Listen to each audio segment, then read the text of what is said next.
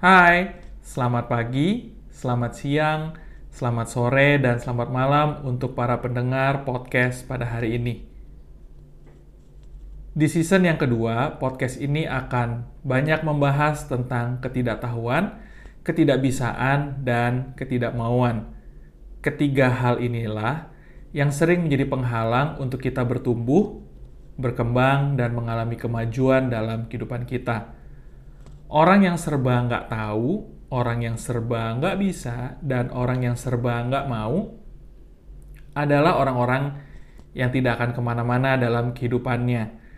Ketidaktahuan, ketidakbisaan, dan ketidakmauan yang tidak bersedia kita tangani dengan benar akan membahayakan kehidupan kita, juga kehidupan orang lain.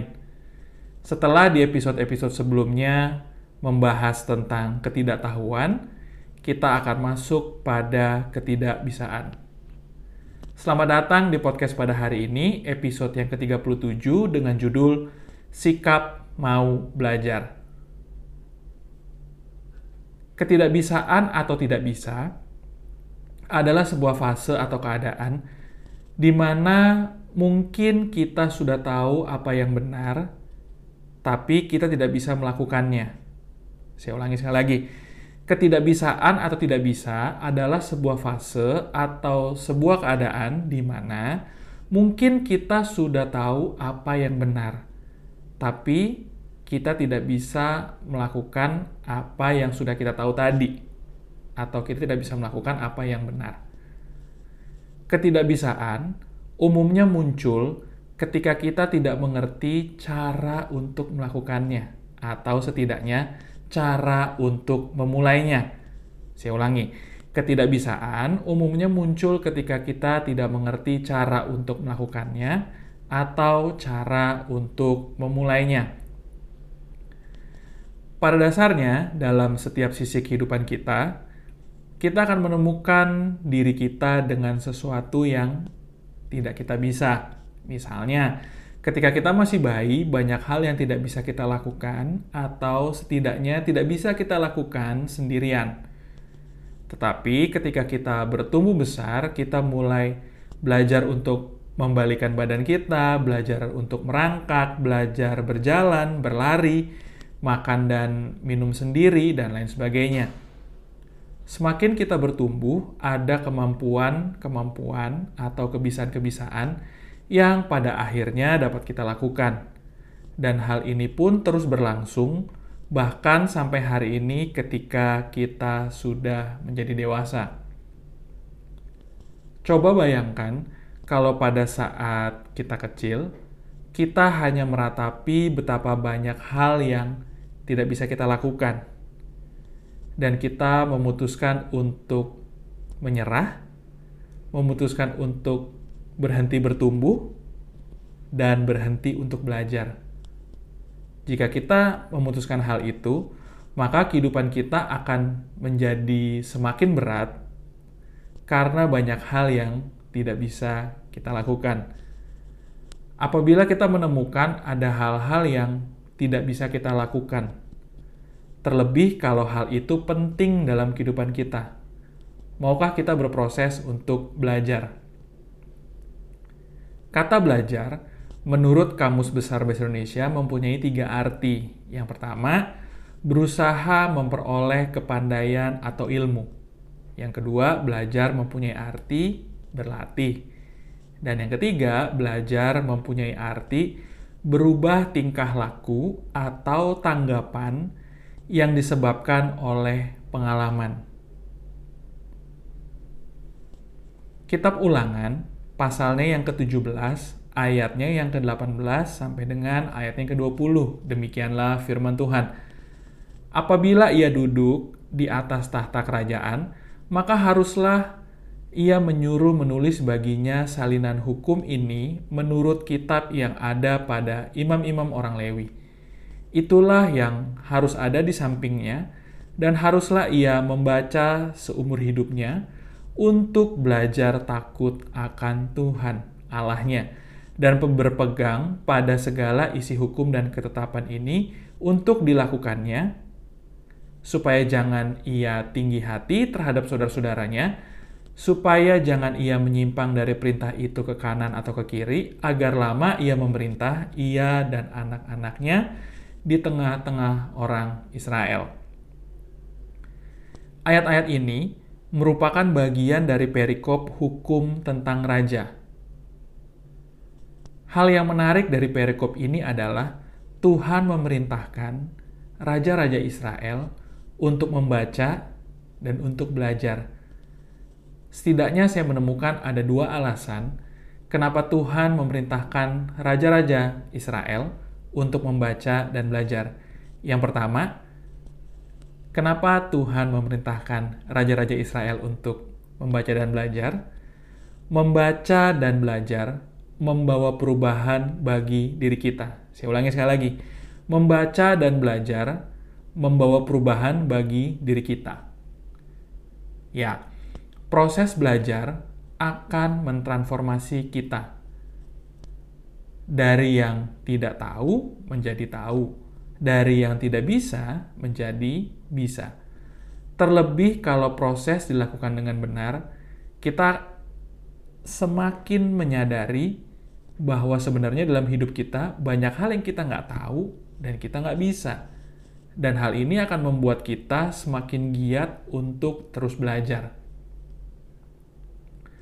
Pembelajaran tidak selalu berbicara tentang hal-hal yang sifatnya akademis, juga hal-hal yang teknis, tetapi pembelajaran juga berbicara tentang karakter. Proses pembelajaran itu sendiri dapat membentuk karakter kita. Sikap pantang menyerah, ketekunan, dapat terbentuk dalam proses belajar. Pembelajaran itu sendiri dapat membentuk dan mendewasakan kita.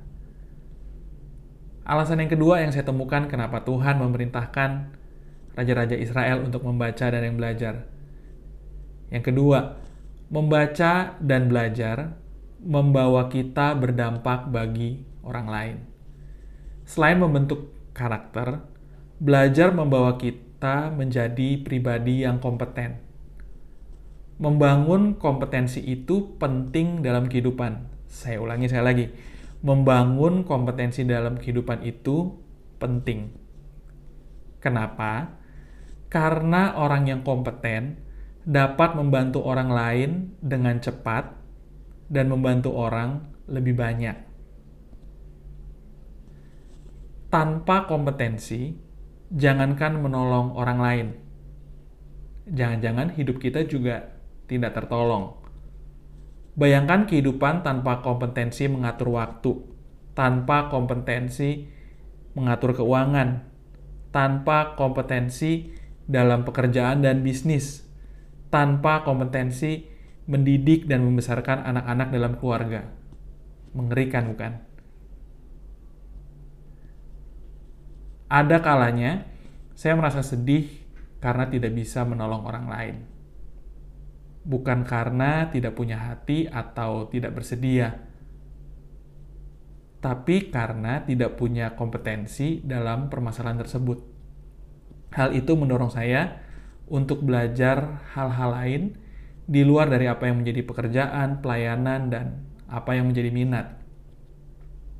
Kalau kita membayangkan kata belajar, apa yang ada dalam bayangan kita? Apakah buku pelatihan, kursus, seminar, sekolah, kuliah. Semua itu memang sarana untuk kita belajar, tapi sejatinya belajar tidak dimulai dari itu semua. Belajar dimulai dari sikap hati yang benar, yaitu kerendahan hati. Tanpa sikap mau belajar atau sikap kerendahan hati, seberapa banyak dan canggihnya sarana yang kita miliki, kita tidak akan mulai untuk belajar. Jangan buru-buru kecil hati dengan fasilitas kita pada hari ini yang mungkin tidak seberapa. Karena dengan kerendahan hati, kita bisa belajar dari siapa saja, kapan saja, dan di mana saja. Mazmur 25 ayat yang ke-9, demikianlah firman Tuhan. Ia membimbing orang-orang yang rendah hati menurut hukum dan ia mengajarkan jalannya kepada orang-orang yang rendah hati. Kerendahan hati adalah kunci yang membuat seseorang bisa dibimbing dan diajar. Orang yang tinggi hati adalah orang yang sulit dibimbing dan sulit untuk diajar.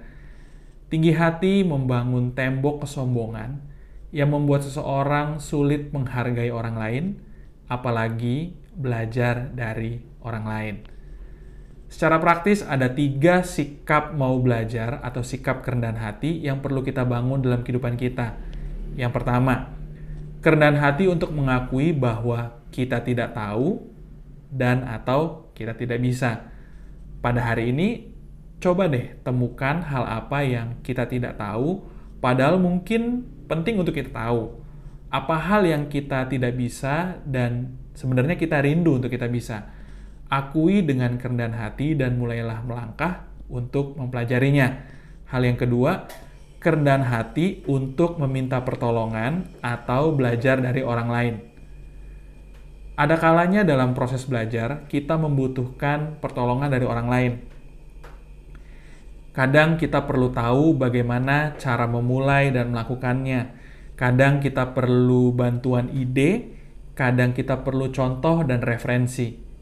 Pertanyaannya, apakah kita bersedia meminta pertolongan untuk belajar dari orang lain? Dan yang ketiga, kerendahan hati untuk mengkoreksi apa yang kita tahu dari sebelumnya apabila hal itu salah. Semakin kita belajar, kadang kita menemukan apa yang kita ketahui sebelumnya bisa jadi salah. Apakah kita bersedia untuk mengkoreksinya?